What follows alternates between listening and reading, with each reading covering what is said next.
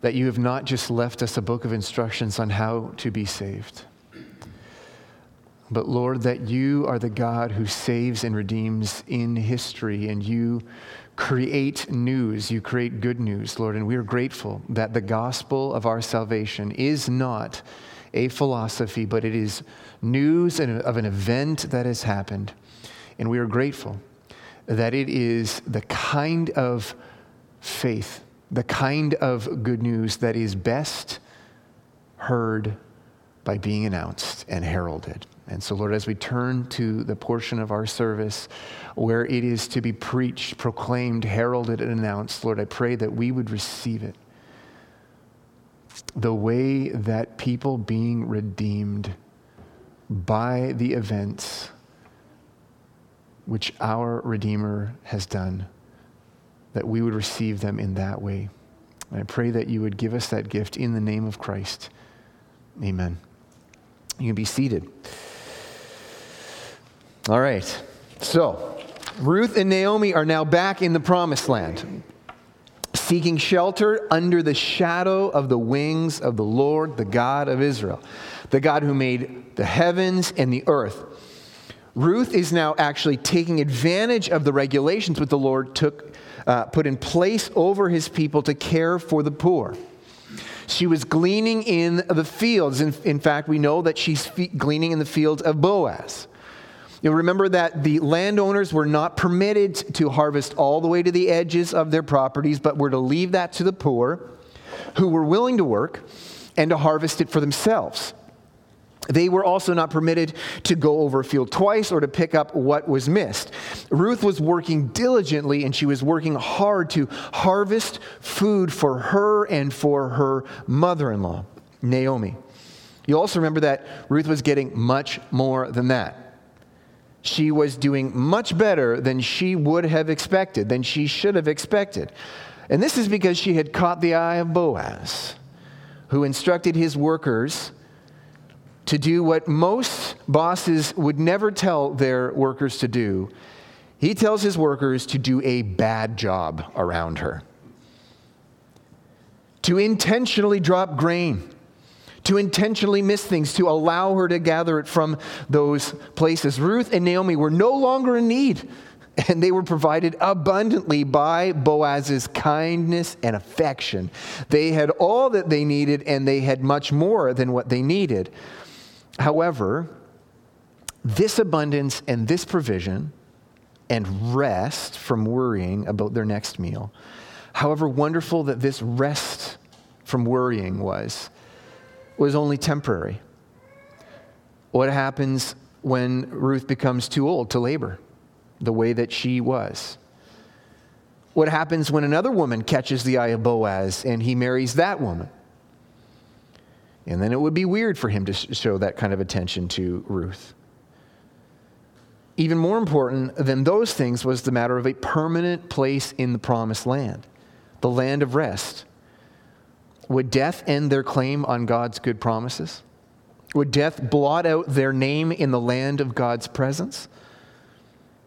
Could any rest truly be considered rest if it cannot last and which death would rob us of? So there is a lack of permanence in all the good earthly rests and delight which the Lord provides for people.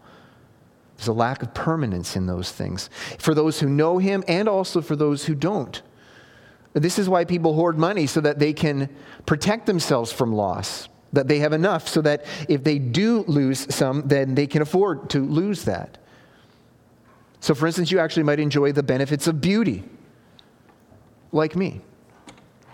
But those, those, la- those uh, benefits of beauty won't last.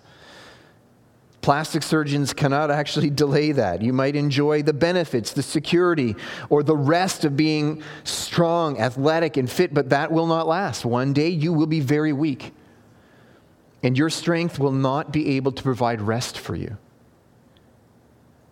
You might enjoy the benefits of being smart and having a quick and sharp mind.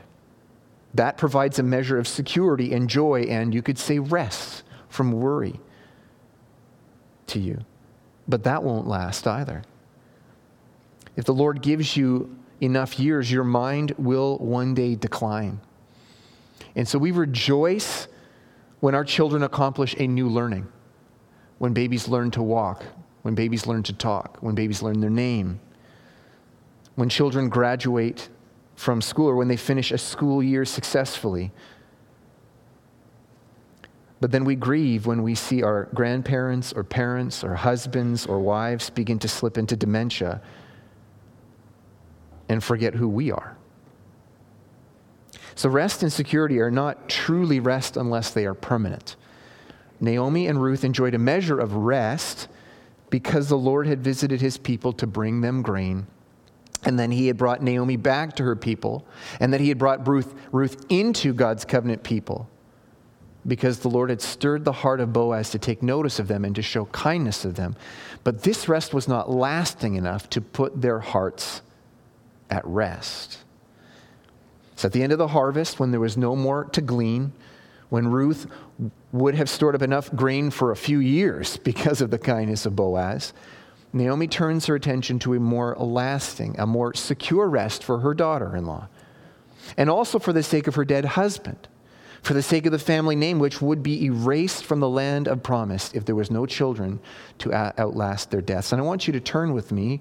We're going to read the, uh, from Ruth chapter 3, 1 to 9, and we're going to see this. Ruth chapter 3, 1 to 9. We're reading the whole chapter today, but right now, just the first nine verses. Ruth chapter 3, 1 to 9. Then Naomi, her mother in law, said to her, My daughter, should I not seek rest for you that it may be well with you?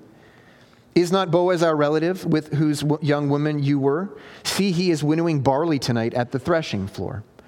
Wash therefore and anoint yourself and put on your cloak and go down to the threshing floor, but do not make yourself known to the man until he has finished eating and drinking. But when he lies down, observe the place where he lies. Then go and uncover his feet and lie down, and he will tell you what to do. And she replied, All that you say I will do. So she went down to the threshing floor and did just as her mother in law had commanded her. And when Boaz had eaten and drunk, and his heart was merry, he went to lie down at the end of the heap of grain.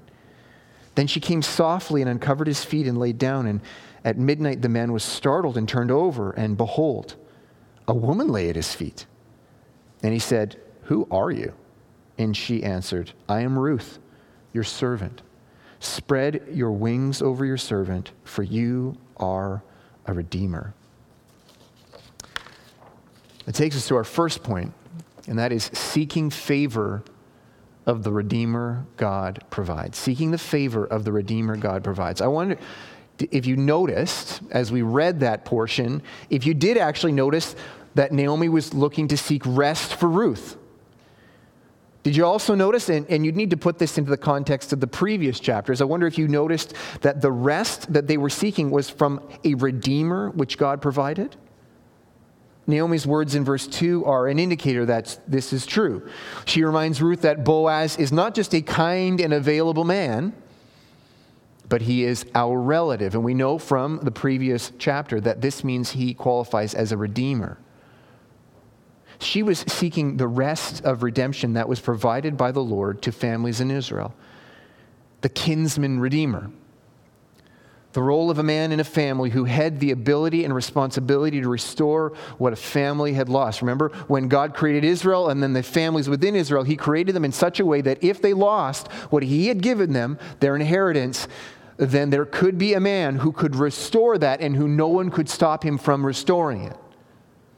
If they lost their land and somebody else bought it, and this kinsman redeemer wanted to buy it back for them, the person who owned the land could not say no.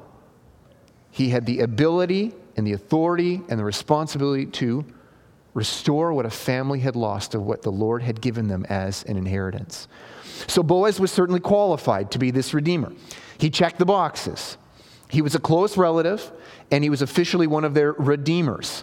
And we saw that in chapter 2, verse 20. Remember when Naomi exclaimed, This man is a close relative of ours, one of our redeemers. Boaz also, in order to truly redeem them, he also had to have what they didn't have.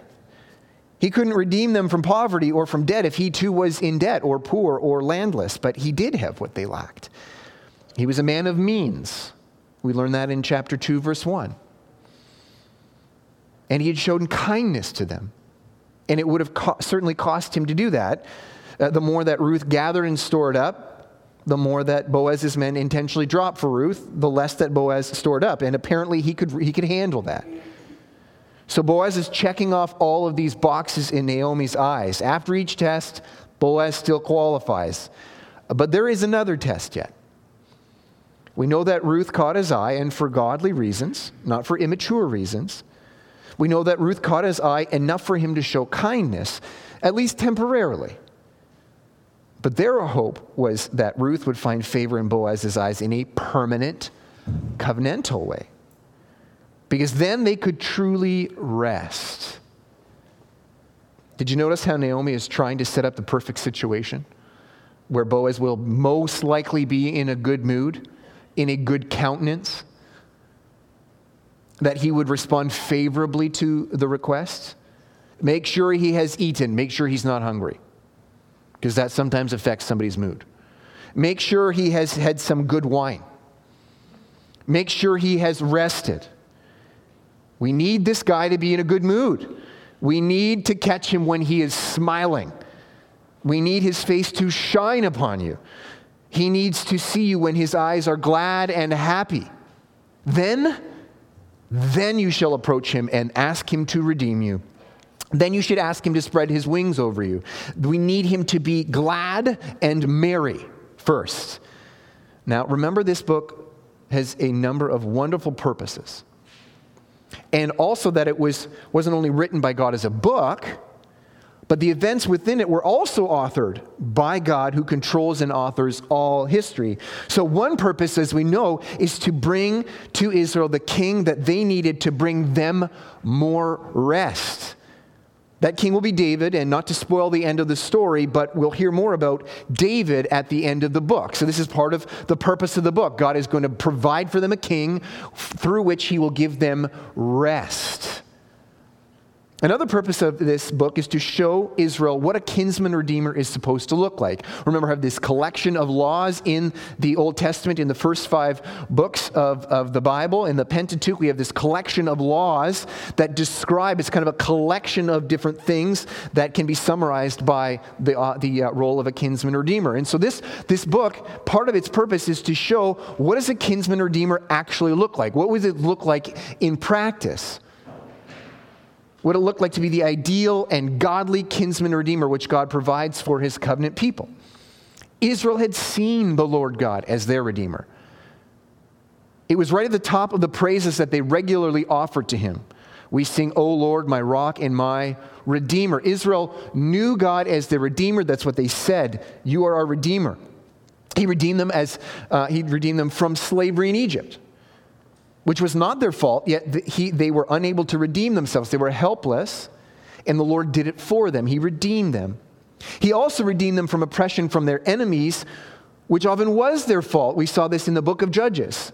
How often did God send uh, enemies to destroy them, to punish them because of sins they had committed, and yet He still redeemed them there? He was their redeemer. But God wasn't their kinsman redeemer. Oh, but He would be. One day, his love, his eternal and covenant love, would move him to enact a plan which he committed to before the world was ever even created. One day, their Redeemer, the Lord, Yahweh, the God of Israel, would take on human flesh, would take on human nature, and their Redeemer would become their kinsman Redeemer to, on their behalf, live according to the law of God and credit his obedience to their account. What he did counted for them his obedience counted for them. He would also take his people's debt, their sin and guilt, and even the wrath and damnation from God, which we have earned by our sin. And he would bear it to dark Calvary on the cross. The Lord, the God of Israel, their Redeemer, would become their kinsman Redeemer to not only redeem them from suffering, but to suffer with them and then also suffer instead of them. but that is not yet known to Israel.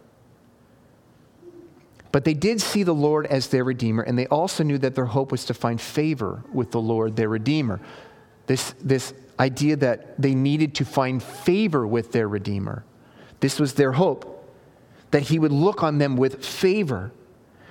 Now, we read this often in, in our church, but this blessing that the Lord commands His leaders to give to His people from Numbers 6 has this beautiful and poetic, gorgeous language which is in this blessing. You remember, he, the, the blessing in number six is that God would cause his face to shine upon them, that he would lift up his countenance upon them, and then therefore give them peace, that he would be glad when his face looked at them. That's the sense that Naomi's looking for for Ruth. Let's find him in a good mood. When he's glad, when he's likely to show favor, get cleaned up, wash the dirt off your face, put on perfume. We need this guy to be happy. He qualifies as a redeemer, but will he be delighted to redeem Ruth permanently? That's what the expression spread out your wings, spread your wings over me means. It's an ancient custom. And to spread your cloak over a woman is to indicate you are willing to marry her. So it's no accident that the same language is used of the Lord in his relationship with Israel. In Ezekiel 16, verse 8, the Lord speaks of how helpless and guilty Israel was when he made a covenant with her. And this is the language he uses I spread the corner of my garment over you and covered your nakedness. I made my vow to you and entered into a covenant with you, declares the Lord God, and you became mine. The Lord didn't just take care of his people occasionally, he made a covenant with her. And marriage was created by God to bear witness to, to be a permanent monument, a living parable of his covenant love toward his people. Boaz had rejoiced earlier in chapter 2, verse 12, that Ruth had sought shelter under the wings of the Lord. Remember that? She had become one of the Lord's covenant people, and Boaz says, You have sought shelter under the wings of the Lord. Now, Ruth is asking Boaz not only to show kindness to her, not only to provide for her needs as he had done already, but to join in the covenant of marriage with her to join lives with her, to be hers and she be his permanently. But he'd have to be willing, not just qualified, but he'd have to be qualified and able, but also willing. Now, would his face shine upon her as the Lord shone on Israel? Let's continue reading in, in Ruth chapter 3, beginning at verse 10. We'll read to 14. And he said, May you be blessed by the Lord, my daughter. You have made this last kindness greater than the first, in that you have not gone after young, young men, whether poor or rich. And now, my daughter, do not fear. I will do for you all that you ask, for all, for all my fellow townsmen know that you are a worthy woman. And now it is true that I am a redeemer. Yet, there is a redeemer nearer than I. Remain tonight, and in the morning, if he will redeem you, good, let him do it. But if he's not willing to redeem you, then as the Lord lives, I will redeem you. Lie down until morning. So she lay at his feet until the morning, but arose before one could recognize another. And he said, Let it not be known that the woman came to the threshing floor. And that brings us to our second point. The, the Redeemer delights to redeem. Remember, we're looking at Israel's being taught what, does a, what is the ideal kinsman redeemer? What does it look like to be the kinsman redeemer after God's heart? What actually fulfills the purpose for which this, these laws were commanded? And that Israel was learning that the redeemer not only qualifies and is also able to, but that he delights to redeem. So I wonder if you could see the answer to that question. Did Boaz's face shine at the thought of Ruth and redeeming her? Was it a light and a happiness and a gladness for him to redeem Ruth? Now, if Naomi was a fly on the wall for this moment, if her mother in law was a, was a fly on the wall and she could see Boaz's reaction, she would be doing some silent fist pumps and a happy dance. There's no doubt about it. He loves her. He's not only able to redeem her and her whole family, but it is his delight to do so. You can see this in his response. It's incredible that Boaz actually sees it as a kindness shown to him that Ruth would seek him as her redeemer. Ruth was no longer a stranger in Bethlehem, and she was no longer impoverished because of Boaz's generosity. She now had the ability to seek other husbands, an ability which was provided for her, ironically, by Boaz's kindness and goodness. But she didn't seek men with whom she could settle down and have a family, essentially taking care of her loneliness and very practically the built in pension of having children and grandchildren. If she would have done this, Naomi and Elimelech's family name would be erased from the land of promise, the land of rest. Their names and inheritance would have ended by death. Ruth chooses the lasting rest rather than simply marriage. Ruth seeks kinsman redemption. This is delightful to Boaz. He sees it as a choice worthy of celebrating. He sees it as a beautiful choice. She could not have she, see, she could have used Boaz's kindness to seek the arms of another man, but she didn't. She could have used Boaz's kindness to seek a marriage which would not have brought family redemption, but she didn't. And so Boaz is pleased to redeem Ruth, to be her redeemer, and also her family's redeemer. It was a pleasure to him. It was a happiness, a joyful thought. And we get the impression that his desire preceded Ruth's request. See, Naomi and Ruth wanted the right thing. They wanted the countenance and delight of Boaz, didn't they? They wanted him to be in a place where the thought of redemption would be met with a smile, with gladness. So they went after it. But none of what they did in their little scheme contributed to his pleasure at being their redeemer. Notice, Boaz doesn't say, Well, your perfume smells really good, so yes, I'll do it. He also doesn't say, now that you've washed your face, let's go for it. He doesn't say that. Boaz's desire, it seems to precede Ruth's request and all of Naomi's fun little plan. His delight in being Ruth's redeemer had nothing to do with wine or food or harvest or sleep or perfume. It came before that. Boaz is willing to redeem. But there is a little wrinkle in the plan, isn't there? There's another man qualified as redeemer, and legally, he needs to be given the option first. Remember, this is more than just marrying Ruth. She could have married another man. We, we just saw this in Boaz's praise for her.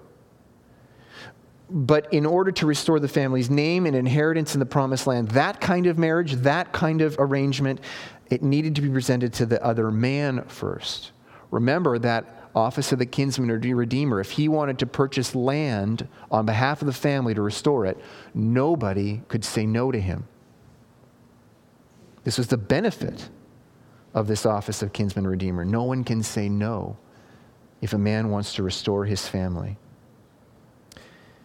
But Boaz doesn't want to leave the impression that he is indifferent to the idea.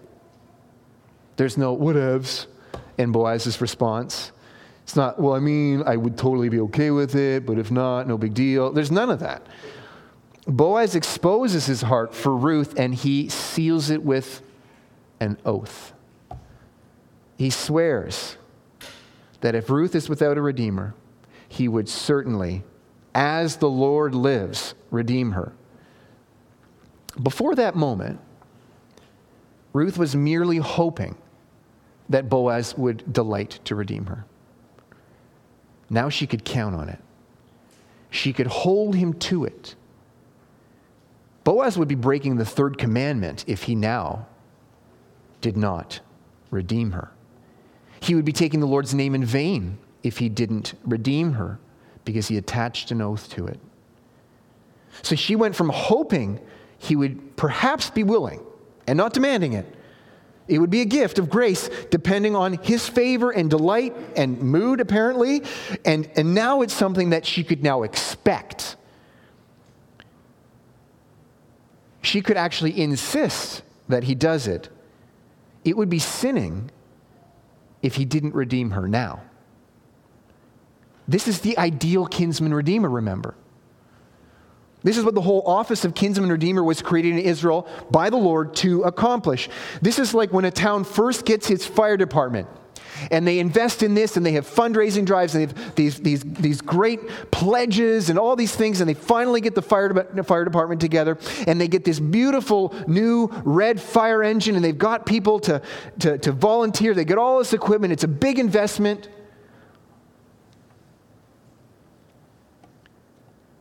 And then there is a massive fire in town.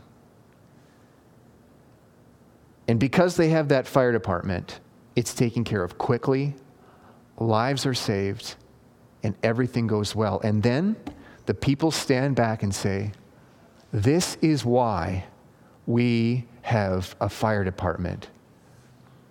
And so the people of Israel can look at the book of Ruth and say, This is why God made kinsmen redeemers. Why he shaped our families in such a way that if someone from Israel lost the inheritance that the Lord had given them, there would be somebody, not just able, but who would delight to redeem them. But of course, this also tells us about our kinsman redeemer, the Lord Jesus Christ who redeems what we lost because of our sin. We had innocence as the race of Adam, and we lost it together with him. We had eternal life, fellowship with God, peace, rest, life in a world without sin or stain of sin, and we sold it for nothing. We traded it for slavery to sin and death, labeling it nicely as independence from God. And yet, God provided us a Redeemer, qualified to redeem us, perfect, lacking nothing, sinless. And He became man to be fully qualified as our kinsman Redeemer. God owed us no Redeemer. It was only if God, in His good pleasure, delighted to redeem us. No man or woman owed us, is, sorry, no man or woman is owed redemption. You're not owed redemption. And I don't mean that God owes you because you paid him for it. What I mean by owed is he's not responsible to redeem you.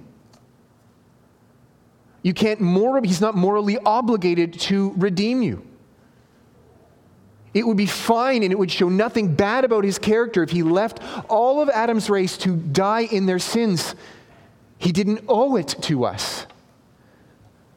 It's completely up to his good pleasure the countenance of his face, up to his free will. A free choice was de- de- depended on his delight and pleasure, and yet it did please God to redeem a people set apart for himself. His face did shine upon a covenant people. It pleased the Lord to send his son. He set his affections on a people which he planned to pull out of the human race and form into a people, a family, an assembly, a church, and to be their Redeemer. In Christ, our kinsman Redeemer, God doesn't just agree to save you, He delights to save the church. He's not forced to do it. In John chapter 10, Jesus is very clear no one takes his life from him, he lays it down of his own accord. He's not guilted into it. He truly didn't need to. No one could demand it of him, but he loves to. It is a joy to him. The book of Hebrews tells us that it was for the joy set before Christ that he endured the cross, despising the shame. John 3 tells us that God loved the world, so he sent his son. Not that he was obligated to send those son. John 3 doesn't say for God knew that it would be the only right thing to do, so he sent his son. It was motivated by his good pleasure, his delight, his plan. This redemption was something which God planned and which also met with his face shining upon the people of that redemption. It's not merely something that we have to catch God in a good mood, which might change if he hasn't enough food or wine or rest, or if we're not wearing perfume or washed. Brothers and sisters, the beautiful thing about this is God has no needs. We maybe get grumpy when we're hungry. God doesn't get hungry. We maybe get grumpy when we're tired. He doesn't get tired. He doesn't need feast or wine to gladden his heart. He doesn't get grumpy. So if you do receive favor from him, you cannot point to anything you've done or given to him because he has no needs. But simply fall on your knees and rejoice at the sheer gift of undeserved grace. And just like Boaz's redemption of Ruth is sealed with an oath, so is the Lord Jesus Christ's redemption of the church. It is sealed with an oath. I want you also to know us that Boaz, Boaz guarded Ruth's reputation and his own. Do not let it be known that she was here.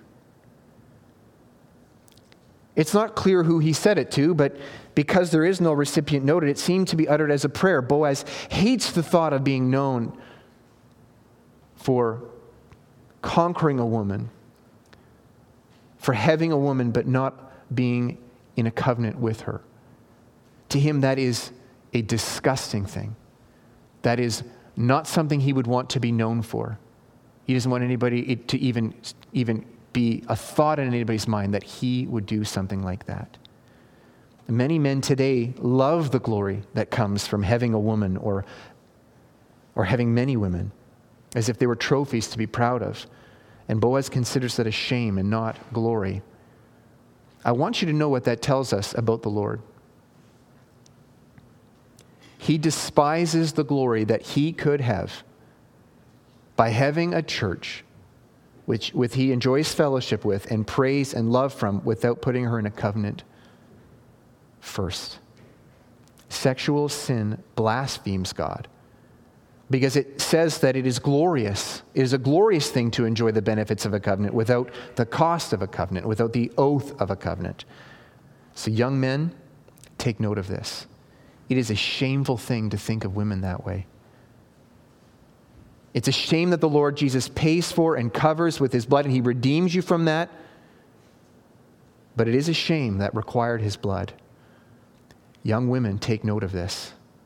It is no honor to be seen and desired by a man in this way who's not willing to take to put to make a permanent covenant of marriage with you. It's not an honor, it's an insult. And our society is shaping as if it is a compliment to you, it is an insult. It's not glorious.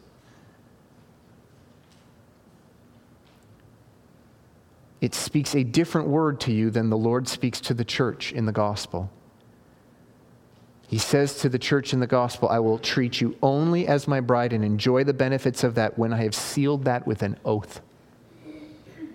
How holy is the Lord!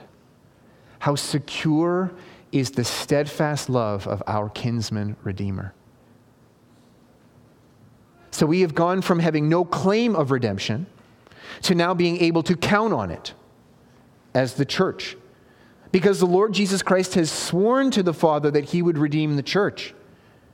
All whom the Father elected and gave to him before the world began, and who would be united to him by faith in the gospel of his Son. The Lord Jesus has sworn an oath to his Father that he would redeem his people. And it is a delight to redeem them, though he would suffer much to do it. So we've gone from having no claim of redemption to now being able to count on it because the Lord Jesus Christ has sworn to the Father that he would redeem the church, all whom the Father elected and gave to him before the world began. He's sworn that oath to his Father that he would redeem them. And it's also his delight to redeem them. He would suffer much to do this. And I would remind you that in the moment when the Lord Jesus Christ was about to redeem the church, when he was about to pay for her with his blood, when he was about to pay that cost of, of our redemption, I will remind you that he was very tired and he was very hungry, and he had no wine. It was still a delight for him to endure the cross and to redeem the church. He also sent his spirit to the church as a pledge, as a seal of that oath. It's a token of his oath, a promise. We can point to the Holy Spirit and say, Look, you gave us your pledge, you gave us your seal so that he would actually now be blaspheming both the Father and the Spirit to not finish the redemption of the church, to not bring her home to dwell with him in joy and love and delight for all eternity. The Spirit was sent as a pledge, as a down payment, as an earnest, you might say. So, if you are going to give a portion of the purchase price to the owners of a home that you wish to buy, what happens? if you do not make the full payment of that home, if you renege on that deal, what happens to that down payment, that deposit that you put down on that house? What happens to that? You forfeit it, it's gone. And so imagine the Lord Jesus Christ treating the Holy Spirit that way. It would be blasphemy for the, for the Lord Jesus Christ to not redeem the church. He would be blasphemy against the Father and also against the Spirit. Boaz might have broken his oath to redeem Ruth. As his affections for her, maybe his smile for her waned, if the perfume faded, if she got dirt on her face again. He could have broken that oath to love and redeem her. He could have. But it would have been a gross sin, and it would have made him worthy of execution because he took the Lord's name in vain. Israel was instructed to kill such a man. It was possible for Boaz to break his oath, but it is impossible for God to lie. There are not many things that the Lord can't do, but it is impossible for him to lie. He cannot take his own name in vain, he cannot break an oath. His affection and redemption for those who are in Christ is sealed with an oath and paid for with his blood. So, church, he loves you. He has sweet affection for you. And he will not stop loving you. He cannot stop loving you. He does not want to stop loving you. It is not possible for him to want to stop loving you. Because it would be for him to want sin. And the Lord Jesus never would want to sin. So, how secure is our redemption? How steadfast is his love toward you? Let that crash over you like a wave. You are his beloved, and you will forever be. Treasure it, delight in it. If you've repented of your sin and trusted in the Lord Jesus Christ as your only Redeemer, your only kinsman redeemer, your only hope, your only plea for forgiveness and love and affection from the Lord God,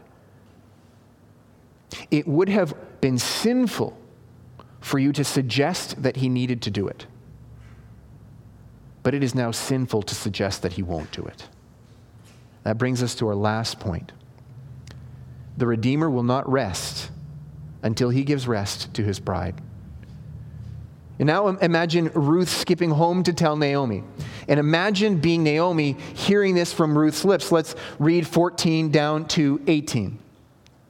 So she lay at his feet until the morning, but arose before one could recognize another. And he said, Let it not be known that the woman, was, the woman came to the threshing floor. And he said, Bring the garment you are wearing and hold this out. So she held it and he measured out six measures of barley and put it on her. Then she went into the city. And when she came to her mother in law, she said, How did you fare, my daughter? Then she told her all that the man had done for her, saying, These six measures of barley he gave to me, for he said to me, You must not go back empty handed to your mother in law. She replied, Wait, my daughter, until you learn how the matter turns out. For the man will not rest, but will settle the matter today. So Boaz loads her up with enough grain to make her embarrassed, and which serves as a pledge of his promised redemption, but it also serves to sustain her while she waits for it to happen. It'll cover the time frame which she is waiting. Now, how long will she have to wait? Naomi knows the answer. She knows the answer. How long, if you had a godly kinsman redeemer, she knows how long you should have to wait for him to redeem you. The man will not rest until he settles the matter. His affection and the shining of his face, together with his oath, means that he will not delay, he will not rest until he brings her lasting rest. It won't be long. Brothers and sisters, the Lord, our kinsman redeemer, is a greater kinsman redeemer than Boaz. And if Boaz will not delay, if Boaz wouldn't rest until he brings rest to Ruth, then the Lord Jesus Christ will not rest until he's brought his church to eternal rest. He will finish the redemption which he paid for in full on the cross with his life. He will complete the good work which he has begun in you. He will come soon. It seems like he's taking so long. The church groans in waiting for the Lord. How long, O Lord, will you be? Yes, my brother and my sister. But you are not his bride. You are part of his bride. She has not yet been gathered yet. He is actively gathering her. Some of your brothers and sisters have not yet been born. Some of your brothers and sisters have not yet heard the gospel. Some of your brothers and sisters are right now persecuting the church, but they will be one day redeemed. Some have heard the gospel and have not yet repented and believed in the gospel. He will not return until that happens. He's not waiting for it to happen, He's actively making it happen. How wonderful that He did not come before you were born and then before you were born again. How wonderful for you. Some of you were saved this year. How precious that is for a church. Though much of me longed for Christ to return last year and to spare us for pandemics and pain and death and my own stupid sin, I rejoice that he didn't come until after you guys were saved. Not one of the elect, the bride elect of Christ, will be missed. To do so would be for Christ to deny the Father and the Spirit. And so he is now at work gathering the bride from all nations, all tribes, all tongues, but he will not delay. He will not postpone the full redemption of his people. He will come for them and he will not delay. He will not rest he is actively doing it. He will not rest until he brings all the wicked, undeserving, unwashed, unperfumed people to glory. First, working to wash her with his blood, and then collecting her, gathering her, calling her from every tribe and tongue and nation. And his instruction to us is the same as Ruth's from Naomi. Wait, literally, Still yourself. Sit still, she says. Wait. Enjoy the pledge which he has given to you. Enjoy that oath. And he will supply every need that you have to wait for him, and he will come soon. We talk about the, the fact that he's coming soon. It's described as the imminence of his coming. It could come at any moment, like a thief in the night. And that imminence of his coming is good news to the redeemed. But, friends, it ought to be frightening for those who have thus far refused to repent of their sin and trust in the Lord Jesus Christ and his gospel. Because your sin is not paid for, and it will receive punishment.